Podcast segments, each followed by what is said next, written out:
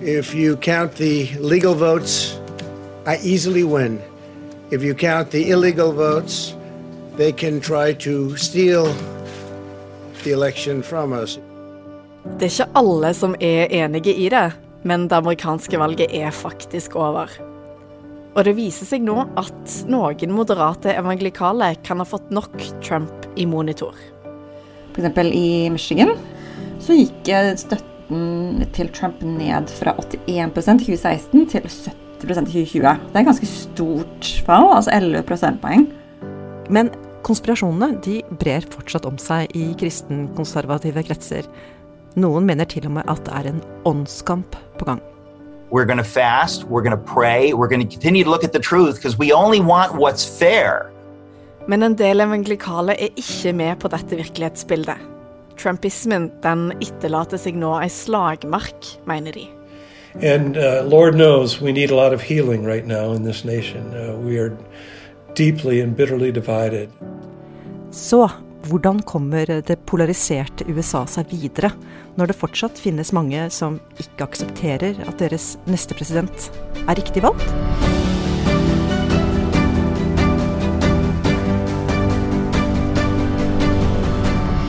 Du hører på God Bless America, det amerikanske valget sett fra vårt land. Jeg heter Une Brattberg. Og jeg heter Ruth Einervoll Nilsen. Og nå skal du bl.a. få vite hvordan en liten gruppe kristenkonservative kan ha vært med på å gi USA en ny fremtid, med Joe Biden i spissen. Etter 3. november så har det oppstått en slags identitetskrise hos noen av de kristenkonservative i USA. For støtten til noen av disse kan ha sikra Joe Biden plassen i Det hvite hus, men allikevel. Enormt mange evangelikale støtter fortsatt Trump, og det er ganske iherdig. Frankly, the question that, that I sort of wrestle with, maybe even on how much longer can I continue to call myself an evangelical? Uh, if the movement is really, truly commandeered by these people who make all these outrageous statements. Dette er den evangelikale historieprofessoren Randall Balmer. Nå må han ta et oppgjør med seg sjøl og sin tro. Det har han tenkt på lenge, sier han. Kan han virkelig identifisere seg med folk som nå påstår at valget er rigga, og som påkaller ånder for å hjelpe Trump? Det er et av flere spørsmål mange amerikanske kristne stiller seg nå, og det skjer enormt mye i kjølvannet av presidentvalget, og ting forandrer seg jo ganske fort. Så Une, la oss bare ta en sånn kjapp kikk på hvordan USA ser ut akkurat nå når vi spiller inn denne episoden. Jepp, det er jo en ganske uvanlig situasjon. Eh, for samtidig som Trump annonserte, bare for noen dager siden, at overgangsperioden kunne begynne, så godkjente han samtidig ikke nederlaget. Nei, han har ikke tapt. Nei, men uh, mange mener at uh, det han skrev på Twitter da, er det nærmeste han noen gang vil komme til å innrømme at han har tapt. Og fortsatt har jo Trump og hans folk uh, søksmål på gang i, i, ulike delstater om valgfusk og greier, selv om de blir avvist én etter én. Men tross denne tvilen fra noen, da, så er det noen ganske sånn vesentlige bevegelser vi allerede kan peke på. Så jeg tror vi gjør lurt i å kalle tilbake Hilde Løvdahl Stevens, den forskeren i Norge som sannsynligvis kan aller mest om de hvite kristenkonservative i USA og deres forhold til politikk. Men allerede det første spørsmålet vi stiller henne, er vanskelig å svare på. Ble resultatet som forventet? Spørs hva dere mener med resultatet. Hun konkluderer med at Det var vel ikke veldig overraskende. Og med det så mener hun at støtten til Trump har gått noe ned fra de evangelikale kristne, og det var det flere som spådde på forhånd. Men noe interessant som har skjedd eh, de siste ukene etter valget, og som fortsatt egentlig skjer, og de holder på, er at en del konservative kristne går tydelig ut og sår tvil om at Biden er valgt. Det har vært noen undersøkelser som har vist at 80 av amerikanere mener at Biden vant. 3 eh, mener at Trump vant, og så har du en god del som, er, som gir at det ikke er avgjort ennå jeg har en liten hunch om at det er en del blant hvite amerikanere som, som, er blant de som mener det ikke er avgjort ennå, og de som mener at Trump vant. En av de er Eric Metaxas. Han er podkastvert, forfatter, taler og har titusenvis av følgere. Det man kan kalle en sånn slags uh, intellektuell stjerne uh, blant hvite evangelikale. En uh, kristen influenser. Han er influenser. This is the Eric Metaxas Show. Hey, folks, welcome. It's the Eric Metaxas Show. This uh, chaos is God's way of getting our attention and saying, um, if you want this president to officially be declared the winner, you have to turn from your wicked ways. You have to pray. Uh, did you think you could win this without praying just by getting out the vote? No. Getting out the vote was obviously central, but there's more. You have to do that, and you have to pray, and you have to ask God to have mercy. Han, han, eh, på Twitter så, eh, så, la han ut et bilde av Truman som holdt opp en avis eh, som sa at um, du hadde vunnet valget. Eh, det er fra 1948, hvor alle avisene mente, altså, mente det var så avgjort at du ville vinne valget. og sånn at eh, da, da de kom på Etter at eh, valget var avgjort, så hadde jo avisen trykka feil utfall. Eh, så Trump vant. Eh, nei, Truman vant. Og det jeg hinter frem at det er det som kommer til å være virkeligheten også. At nå har media gått ut og, og utnevnt Biden til vinner, men det er egentlig når vi får finne ut hvor mange som egentlig har stemt, så er det Trump som vinner. Da. Um, så det er en sånn kime til en sånn um, konspirasjonstankegang om at, uh, at, noen har tatt over stjålet valget. Og en av de mer markante og spesielle evangelikale som er med på å bringe denne teorien videre til kristenfolket, er uh, Paula White Kane. Trump sin egen åndelige rådgiver. Victory, victory, victory, victory in the quarters of heaven, in the quarters of heaven. For angels are being released right now. Angels are being dispatched right now. Amanda, aka, ata, raka, teda, baka, sanda. For angels have even dispatched from Africa right now. Africa right now. Um, Paula White har liksom påkalt engler i Afrika til å komme inn og eh, avgjøre valget og sånne ting. Som blir plukka opp av diverse eh, late night uh, TV-show. Og disse kristenkonservative sin motstand mot at Trump har tapt, den kommer til syne på to måter, mener Hilde. Den ene er det de mener er faktisk og rent sånn praktisk juks. Alle stemmene var ikke helt talt opp ennå, og de tenker at det har vært rykter om om at maskin har gjort om stemmene hvis det har vært eh, stemming via maskiner og sånne ting. Men den andre grunnen den handler om noe som er enda større. Det er også snakka om det her som en åndelig krigføring. Um, at, få, at det, politikken egentlig handler om åndelige åndskamper. Og at da man da må påkalle Guds, uh, Guds makt og engler fra Afrika uh, for å komme inn og kjempe makta. Uh, kjempe mot disse kreftene som vil jobbe mot, mot Amerika, mot, mot, Gud. Spesielt da blant de mer karismatiske bevegelsene hvor det er liksom snakk om profeter som har profetert om at Trump skulle vinne. Så er det vanskelig for de å liksom gå med på tapet uten at det har en sånn um, forklaring på hva som skjedde. Altså Om det er åndelig krigføring, eller om det er juks med maskin, eller hva det er for noe. Så er det Ja. Det er vanskelig for noen å gå med på eh, hva som har skjedd. Men altså uansett hva de sier, så ligger det faktisk noen tall på bordet. Og noen av de viser nettopp dette. Jeg hadde jo sett at det har gått litt nedover den støtta til Trump blant hvite evangelikale. Eh, og det ser vi jo altså Jevnt over så, så støtta hvite evangelikale velgere de støtta fremdeles Trump. Eh, så har du i noen delstater F.eks. i Michigan, eh, som gikk til eh, Biden i år og gikk til Trump i 2016, så gikk eh, støtten til Trump ned fra 81% i 2016 til 70% i 2020. Det er et ganske stort fall, altså 11 prosentpoeng. Og da kommer da historikere og statsvitere til å krangle om hva årsaken til det var i årevis. Jeg tror det kan være mange faktorer med, men altså hvis du ser på konflikten mellom eh, Trump og guvernøren i Michigan, så har den vært ganske intens. Og Michigan var tidlig et område med mye, mange tilfeller av korona. Eh, og hvor det var virkelig krøll samarbeidet mellom føderale og statlige myndigheter. Eh, så det kan ha vært med på. Eh, det har jo vært, også vært en av delstatene hvor du har hatt Eh, militiagrupper som har uh, trådt rundt i, uh, og uttrykt støtte til Trump, som kan ha vært avskrekkende for noen. Men altså hvor, i hvor stor grad det har vært med på, på, påvirke hvordan folk har stemt, det, det vet vi ikke ennå. Men det vet vi kanskje seinere. Men det er ikke helt utenkelig at de rekordmange kristenlederne som nå har jobba for Joe Biden, kan ha vært med på å flytte evangelikale stemmer. Ja, og det, og, ja, det kan ha skjedd, og det kan ha påvirka valget. Men det, altså, foreløpig så vet vi ikke så mye. Men det, det, det, kan ha skjedd at det var akkurat nok til at, uh, at Biden vant. At noe har skjedd. Um, at det har gått litt ned. Det vet vi. Det er med andre ord mange mulige forklaringer på hvorfor Joe Biden har flytta ja, hver tiende evangelikale velger i Michigan. Da. En av grunnene er at han har vært tydelig på at han er eh, katolikk. At han virkelig har vært gjennom vanskelige ting, og, og har brukt altså At kristentroen har vært en støtte for han i det. Tror de har vært ganske Kan ha vært med på en av de en av grunnene til at noen av de mer moderate som, som har vært litt ubekvemme med denne røffheten til Trump, kan ha vært med på å, å få dem til å se på han som en, en, person de kan stemme på.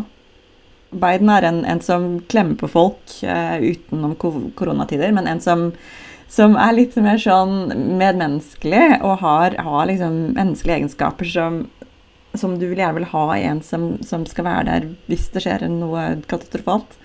Mm. Og det tror jeg har vært med på å eh, Altså, han virker som et sånn anstendig menneske. Og nettopp dette her med anstendighet, det har historieprofessoren Randall Balmer vært opptatt av. Vi snakket med han i den aller første episoden av denne podden, og selv om han er en evangelikal kristen, så var det selvsagt at han skulle stemme på Joe Biden. He is a good and decent man. Nettopp sånn som Hilde sa. Vi kan trygt si at han er fornøyd med valgresultatet, men at det har en ganske kraftig bismak. Well, I'm, I'm very happy with the election results. And uh, at the presidential level, uh, uh, Joe Biden won rather decisively, even though Donald Trump hasn't yet to acknowledge that. Uh, but I have I have serious questions about whether or not we would have survived as a as a democracy uh, another four years. um, with, with, Donald Trump as president. And I'm sure that, well, I know a lot of people didn't share that uh, conviction, but uh, Her i Norge så har vi snakka hverandre nesten trøtte på dette her med at USA er så splitta og polarisert. Det har liksom blitt eh, nesten forslitt, altså det har nesten ingen verdi lenger. Men for Randall så ble dette her valget en ekkel påminnelse på at eh, folket hans ikke lever opp til navnet De forente stater akkurat nå. the, the, the worrisome thing is that we're deeply divided, and you know we had uh, Donald Trump getting 70 million votes. I mean, that's just to me, I find that staggering after the record of the of the last four years. But I think part of the reason for that is that there's this there, there's this whole alternate media uh, ecosystem that people have talked about, and I'm sure you've heard that term. That is just is just operating at a different level, a different universe, and uh, it's it's we're looking at the world turns upside upside down in some ways. That is, uh, you know, um, um, black is white and white is black, and and uh, uh, good is bad, bad is good. You know, it's, uh, you, you just have this kind of dualistic mindset that I think has has infected the entire populace. I mean, there's uh, people who believe that Donald Trump is bad, and I'm certainly in that in that uh, in that number, find it difficult to say anything good about him. Uh, and people think that uh, Donald Trump is good, uh, cannot imagine uh, any sort of criticism of him. So we're deeply divided, and and I, uh, unfortunately, Trump has exacerbated this situation by failing to to concede the election and and continuing to to uh, press his claim that he was robbed in some way. Når vi spiller inn denne episoden, Ruth, så har Donald Trump fortsatt noen søksmål på gang. Han har ennå ikke gratulert Joe Biden med seieren, og hevder stadig at han blir utsatt for valgjuks. Det blir Randall rett og slett fornærmet over. Både som velger og på vegne av alle dem som har jobba iherdig med gjennomføringen av dette valget. That, that's an extraordinary insult first of all, to the American people who made their voice heard rather, rather uh, clearly in the presidential election. But also, I feel sorry for all these election people all across the country who've been working these long arms under these very long hours under these very difficult circumstances you know, with the COVID um, pandemic and so forth. And, uh, you know, the, it, it's really a slap in their face when, by all accounts, from any um, any any uh, uh, reputable source, uh, the election was uh, conducted uh, fairly and and in, in, fact admirably. På vegne av sin egen gruppe av troende, altså de evangelikale, så er Randall både forsiktig optimist, men òg ganske skuffa når han ser hvordan de evangelikale stemte. Yeah, kind of news, news sort of, uh, uh de gode nyhetene er at de evangelikale som stemte på Trump, faktisk er færre denne gangen. Men de dårlige nyhetene, derimot Still, 70 plus percent of white evangelicals are voting for this man who you know, whose whose moral character I think, um, and I don't think this is a controversial statement, uh, is suspect. Let's put it that way. In in in, in very uh, very very neutral terms. Randall han har på seg to hatter når han snakker med oss. Han er både ekspert på religionshistorie i USA, og så er han evangelikal kristen sjøl, som har sagt. Ut fra det så har han kommet fram til flere grunner han tror kan ha spilt inn hos de evangelikale som har skifta mening om Donald Trump. Og altså i demokratenes favør. Yeah, I, I, think I think what happened is that saw what happened over the last four years and said, "No, I don't want to be part of this any longer." Uh, I wish a greater number, a greater percentage, had had reached that same conclusion. But I think part of the the issue was that there was uh, a bit more mobilization on the part of evangelicals, including myself. Other evangelicals who said, uh, no, I think we need to step back from Donald Trump and uh, to take a close look at, at Joe Biden. Og flere av dem som vendte blikket mot Biden, fant kanskje noe de kunne like. F.eks. at han er åpen om den katolske troa og plassen den har i livet hans. And Biden himself uh, is, a, is certainly a person of faith, uh, deep, deep piety, a man who has relied on his faith to uh, navigate some very, very difficult moments in his life.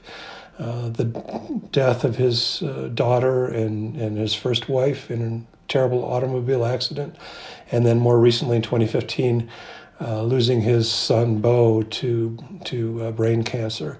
Um, and he has turned to the church, to his Catholic faith in those times. And I think some evangelicals at least looked at that and said, this guy's, this guy's genuine. This is not a, a put-up job. Men så er det denne abortsaken, da. Den som kanskje har vært Trumps sterkeste kontrakt med de kristenkonservative. Men òg i dette spørsmålet tror Randall at evangelikale kan ha fått en mer pragmatisk holdning. Både for å slippe Trump, men òg fordi det fins flere veier til det de kaller retten til liv. I think if you look at that issue in a larger context, and consider, for example, that the rate of abortion has declined since 2011 during the Obama Biden administration, not because of all of these, I think, misguided laws that have been enacted uh, by Congress or by the state legislatures, but because of the declining uh, rates of, of, of, pregnancy, as well as uh, the economic uh, upturn that again was can be traced to the Obama Biden administration. I think if people begin to look at, at the abortion issue in that larger context, then I think uh, a lot of them, at least some of them, again, not enough, began to say that uh, that uh, Joe Biden is, is, is, is a worthy candidate.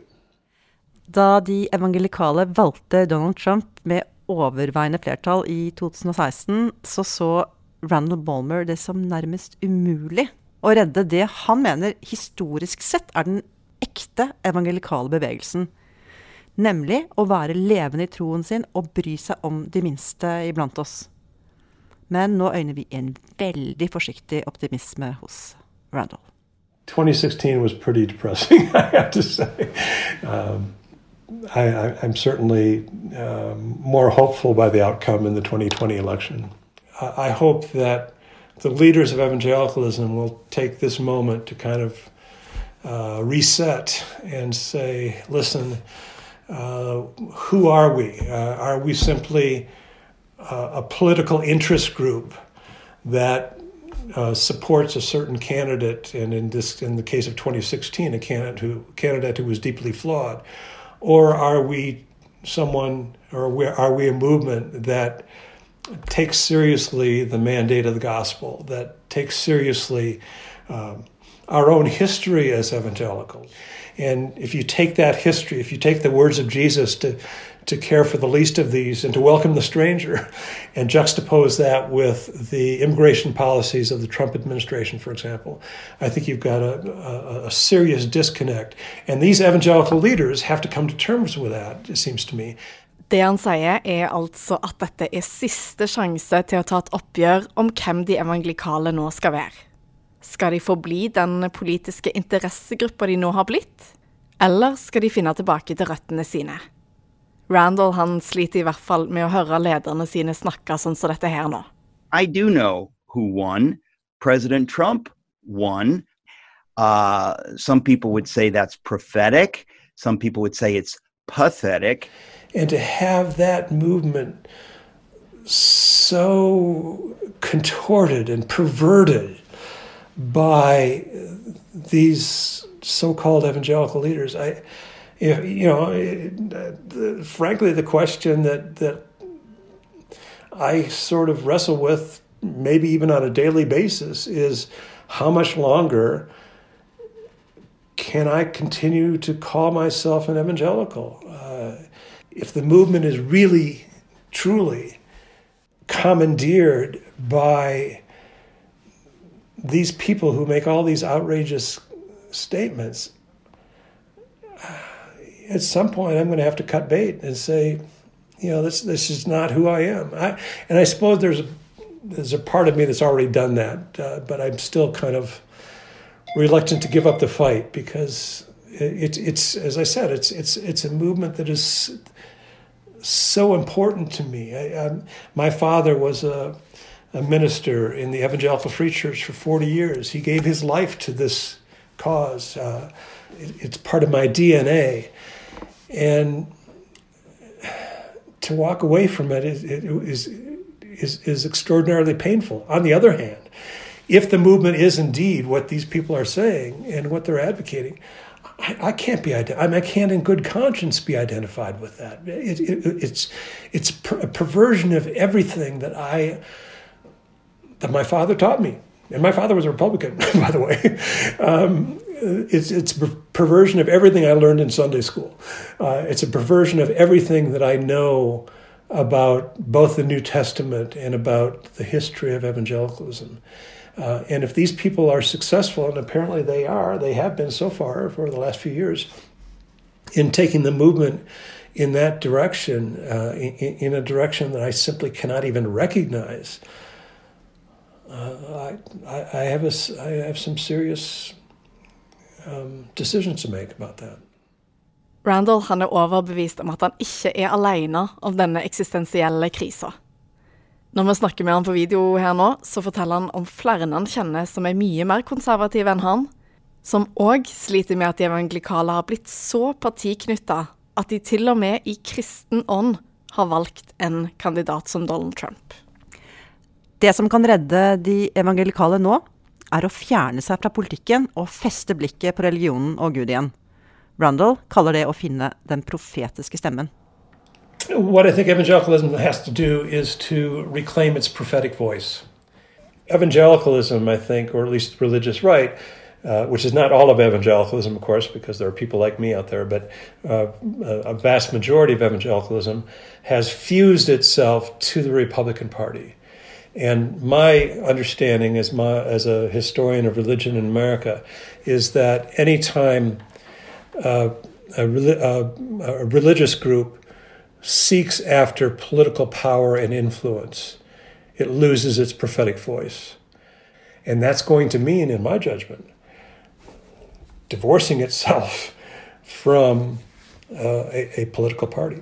Uh, and by the way, either political party. I mean, that's that's the importance of the prophetic voice is that you stand outside of the power structures. Men om den løsrivelsen kommer til å skje snart, det er en annen sak. I, you know, if you, you press me, I have to say that I don't have a great deal of confidence that that will happen.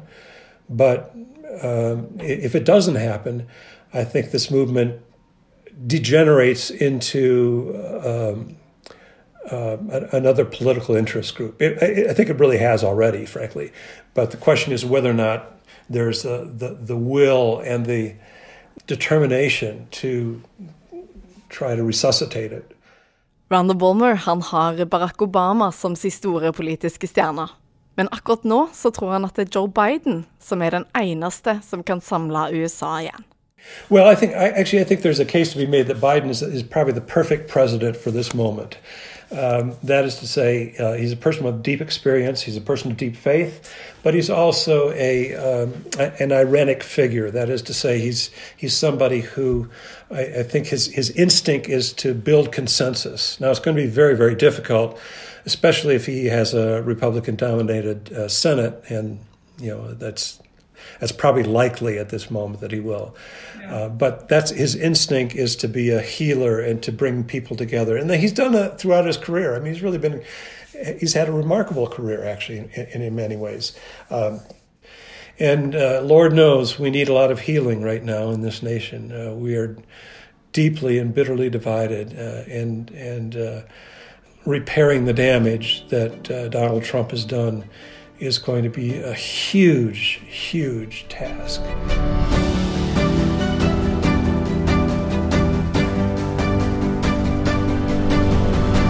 Takk for at du har fulgt oss gjennom God bless America, og tusen takk for alle de fine ordene vi har fått om denne podkasten.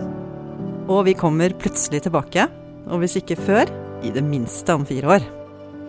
Enn så lenge så må vi takke Fritt Ord for å ha støtta denne podkasten, og for veiledninger fra podkastansvarlig i Vårt Land, Sondre Bjørdal. Lydklippene i denne episoden kom fra Eric Metaxas sin YouTube-kanal og radioprogrammet The Breakfast Club. Og frem til neste gang kan du hygge deg med Vårt Land-podkasten Dokka. Vi snakkes!